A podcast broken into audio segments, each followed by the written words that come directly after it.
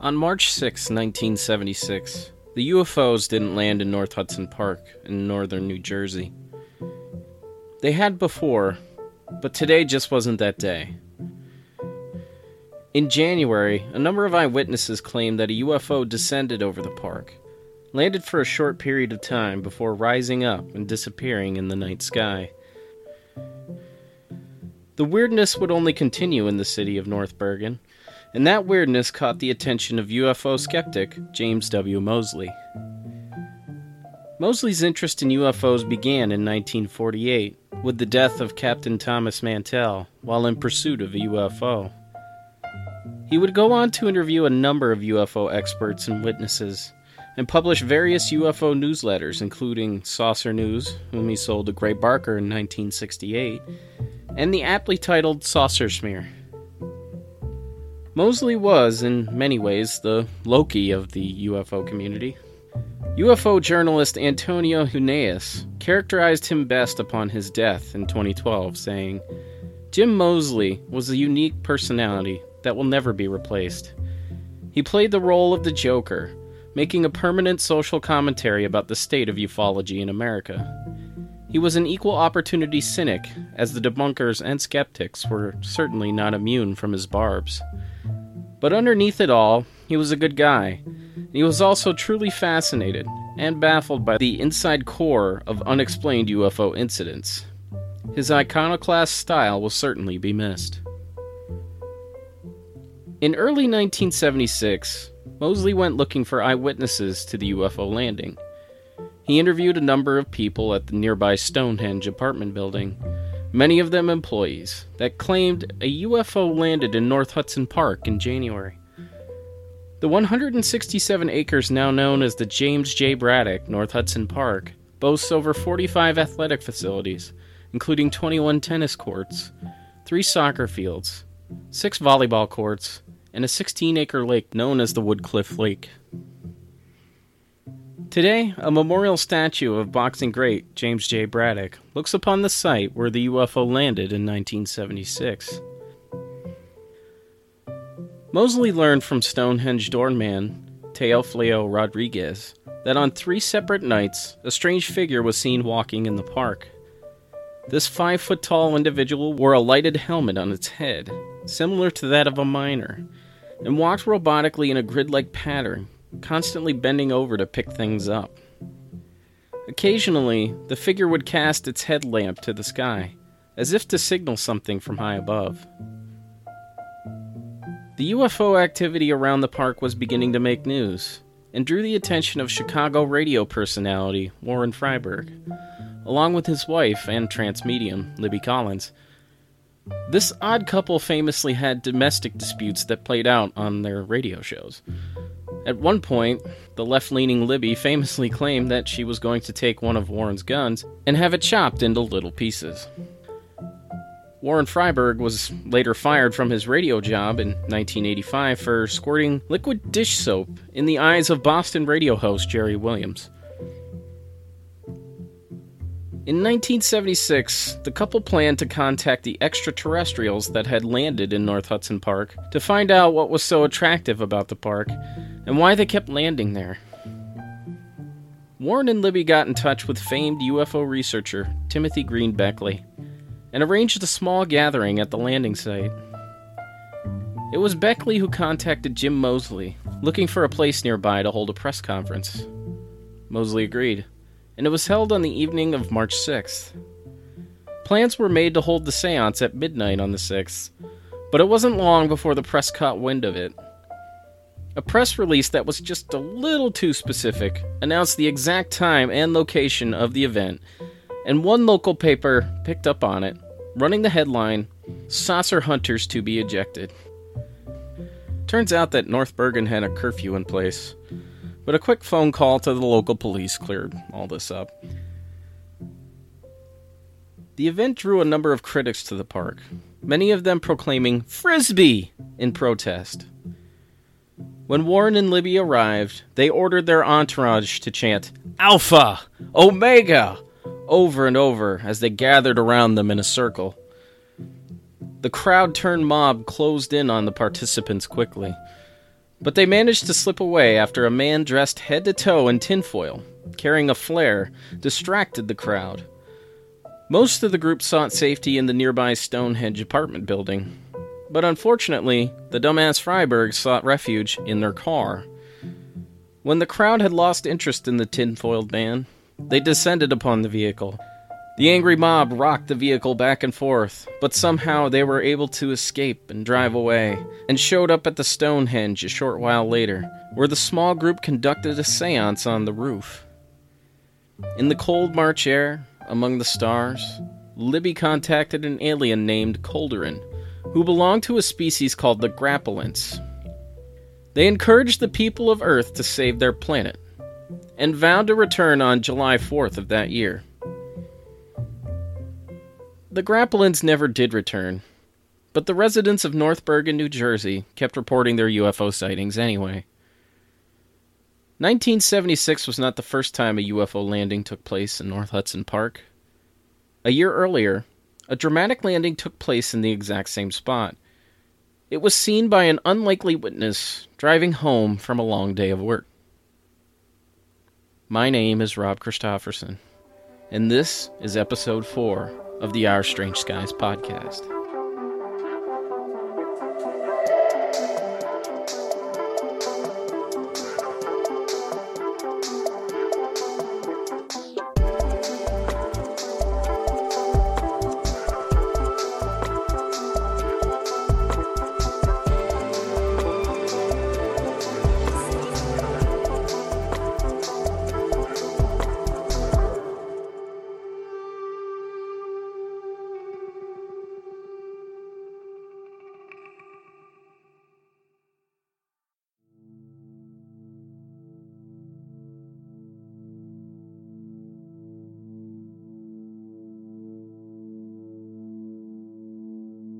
It was an accident.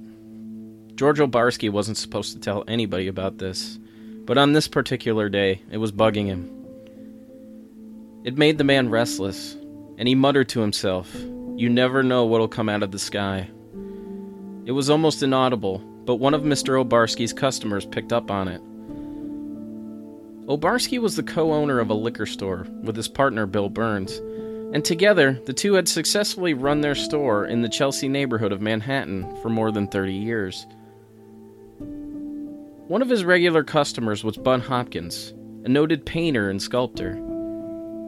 Hopkins made waves in the modern art scene with paintings and sculptures of huge, abstract geometric forms in the 1950s and 60s, and would continue to for most of his life.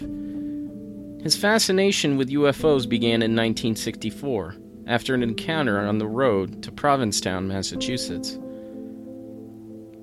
Hopkins quickly established himself as a believer in the nuts and bolts idea of the phenomenon, and his belief was maintained by the sheer number of reports alone. In the ensuing decades, he would collect stories of people who had encountered UFOs and who had been brought on board them, mostly against their will. His first few cases were collected and published in Missing Time, a book that detailed eight stories of alien abduction and served as a profile of sorts for the abduction phenomenon.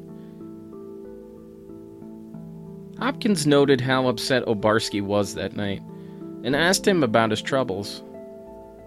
The evening rush made it difficult, but Bud soon returned with a tape recorder, interviewing Obarski as he made change for customers.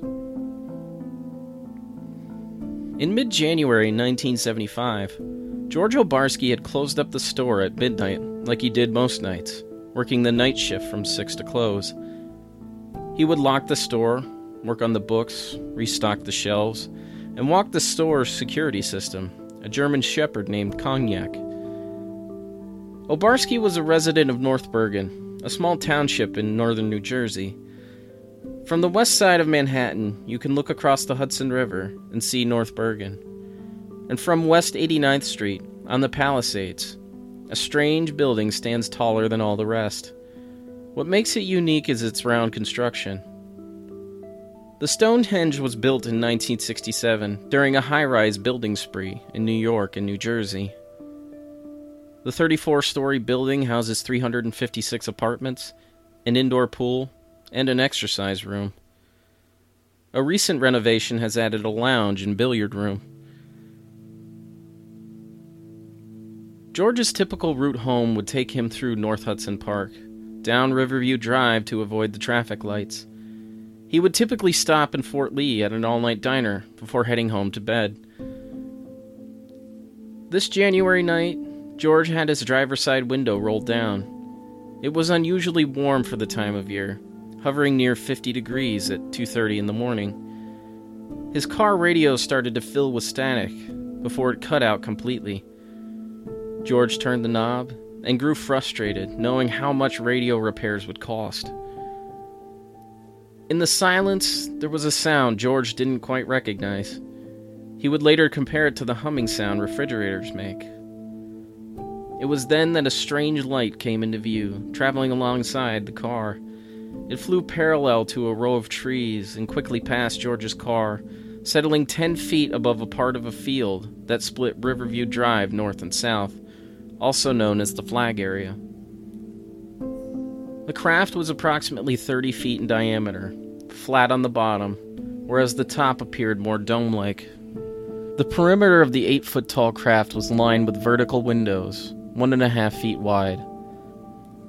The only light he could see was inside the craft, through the windows. George slowed the car and looked on with curiosity and abject fear as a vertical door opened and a ladder came down. The UFO continued down as a group of at least nine figures wearing tight fitting coveralls descended in an orderly and systematic fashion. Bud could see the fear in George's eyes as he recounted the details about these figures. In addition to tight fitting coveralls, they all wore helmets, which obscured their faces, and each of them stood approximately three and a half feet tall. George moved closer, slowly creeping the car forward to about 60 feet away. The creatures paid him no mind. Each of them carried a small bag and shovel, which they used to dig a hole in the ground, scoop the contents into the bag, and then re enter the ship, which took about four minutes in total. They came down this ladder thing, like kids coming down a fire escape, George said. Fast, no wasted motion. A thousand feet away, in full view of the landing site, is the Stonehenge apartment complex. The craft itself was just a few hundred feet away from the closest sidewalk, to give you an idea of how unusual this landing was. George skipped the trip to Fort Lee this night. He drove home and made himself some tea before crawling into bed with two aspirin and pulling the covers over his face. His mind raced with various thoughts. Was the world going to end? Was he going crazy? George was unsure of the world he lived in. All he knew was the fear under those covers.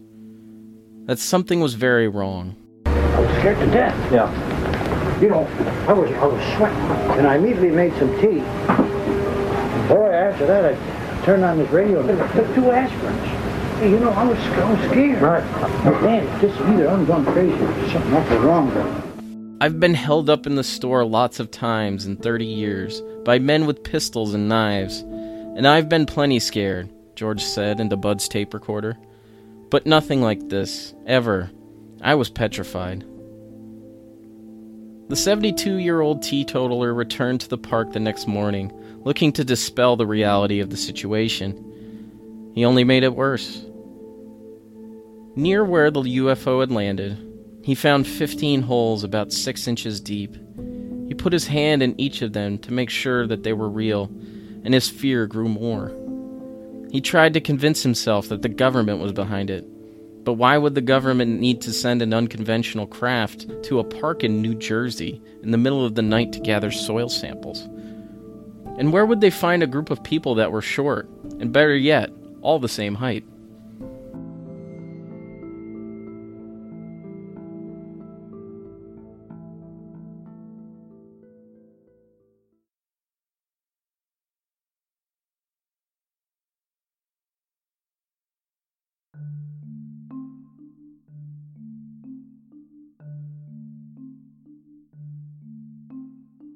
Hopkins was unsure of how to proceed. A series of phone calls led him to MUFON State Director Ted Bloecher.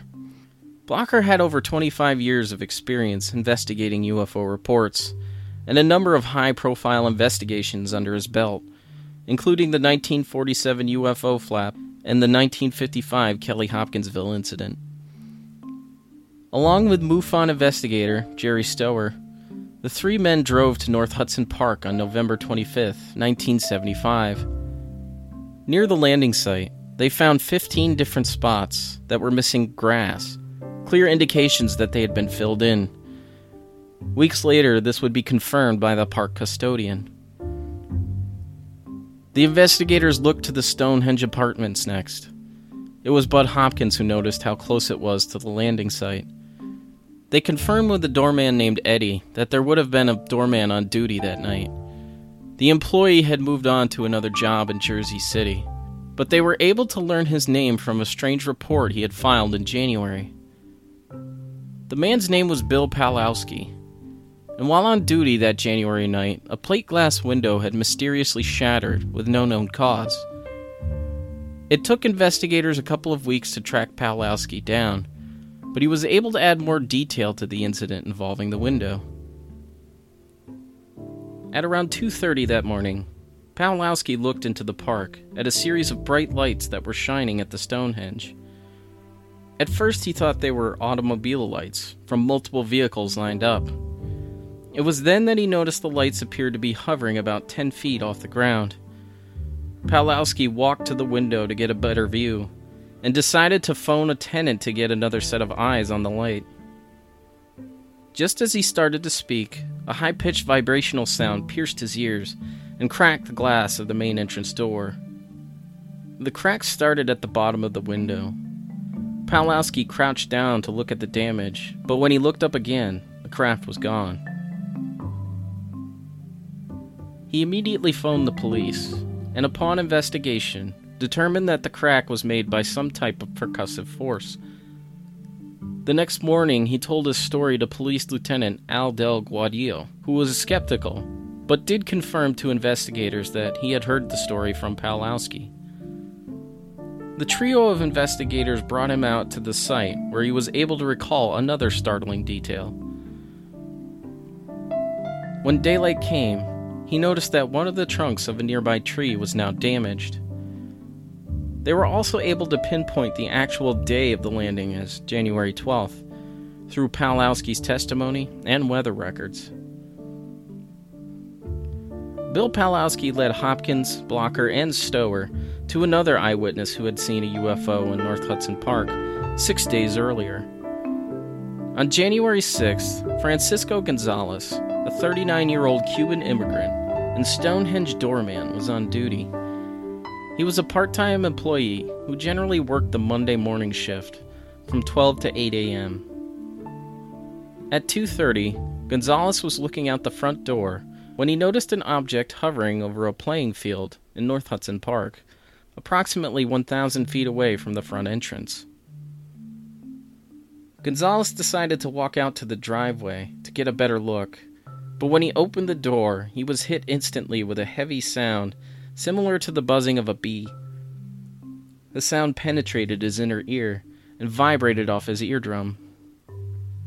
The object was round and brightly illuminated from the bottom. It had a number of windows that ran around the entire length of the object, separated by short sections of frame. He could see eight of them from his vantage point in the driveway, each of them emitting a yellowish light. Gonzalez observed the craft for a number of minutes before it slowly ascended straight up and disappeared. Gonzalez's story was confirmed by the building superintendent, Amari Perez, whom he told one week later. One of the most harrowing UFO accounts came from the Wamsleys, a family of five who noticed a strange object a few hours before George Obarski's sighting on March 25, 1976, Jerry Stower was giving a talk on UFOs to the Robert Fulton School PTA in North Bergen. After he concluded his presentation, he was approached by a 12 year old boy named Robert Wamsley. Wamsley made an impression on the investigator as he told Stower of a UFO incident witnessed by his entire family. The Wamsleys lived at 67th Street and Boulevard East in West New York at the time of the sighting. On January 11th, 1975, at 9:30 p.m., young Robert Wamsley looked out the window to see a strange object hovering 3 stories in the air. He called his family to the window, and all of them gathered round and watched the object from their living room window. The object Robert described was eerily similar to the one seen by George Obarski, Bill Pawlowski, and Francisco Gonzalez. The craft flew low enough that a dome could be seen on the top, and a series of windows that ran along the rounded exterior. It coasted away slowly, the Wamsley family couldn't let it out of their sight. Most of them hit the streets, into the cool night air, just as Bob Newhart appeared on the screen. The Wamsleys were all in their pajamas. Mrs. Alice Wamsley ran out of the door in just her robe. There were no shoes on her feet, and she was grateful for the warmer than average temperatures that night. Her husband and children ran across Boulevard East in pursuit toward the river where it was last seen heading for North Hudson Park.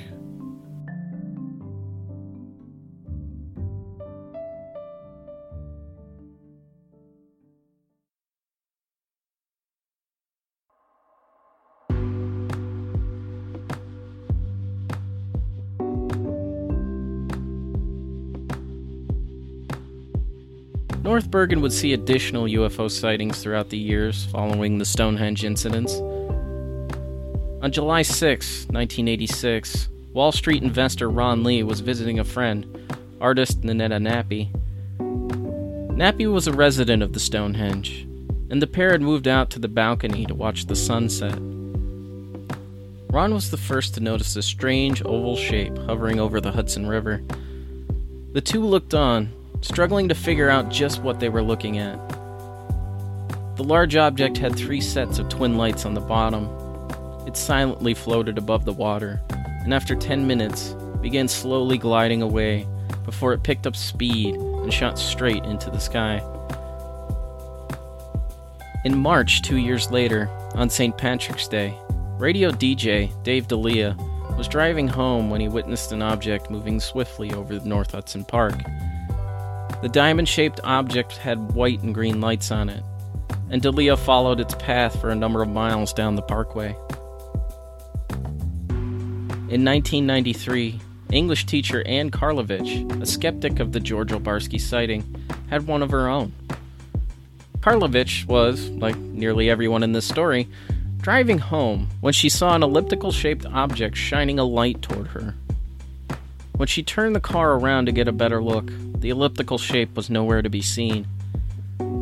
At home, her son in law, architect Joe Bass, started talking about a strange object he had seen over Boulevard East. The same elliptical object Anne Karlovich had seen. There's one other fact that I left out of the George Obarski account that may or may not be significant. George recalled leaving his shop no later than 2:30 a.m. The drive home took him 20 blocks to the Lincoln Tunnel, onto Boulevard East, through North Hudson Park, this trip should have taken him no more than 20 minutes when you factor in the traffic at that hour. George claimed that the encounter lasted no more than four minutes, and from North Hudson Park, it's only a five minute drive to his apartment. That means George Obarski should have been home no later than 3:05 a.m. And yet, it was closer to 4 before George walked through his front door. Bud Hopkins tried to convince George to undergo hypnosis, but he declined. Part of him was still scared by the encounter, and the other part of him was scared to lose himself to hypnosis. He had a very down to earth approach to life, but George felt like there was something more to his experience. During a few conversations, he told Bud that deep down, he feels like these beings talk to him somehow. George Obarski never explored the incident further. He was a practical man who was plucked from time, who experienced the unbelievable. He lived a life as honorably and truthfully as he could until his death in 1990. You know, Bud, George said, I'm not a religious man. My wife was religious, but I'm getting on, and I figure I haven't got a lot of time left, so I think about it. I figure if there is a God and I face him sometime, I'll just say, Lord, you didn't give me all the brains in the world or all the advantages, but I did the best I could with what you gave me, and I figure he'll have to accept that. And if he does, I'm gonna say, okay, Lord, here's one I want to ask you. Who were those little guys I saw in the park that night? Where are they from? Are you their God too, or what?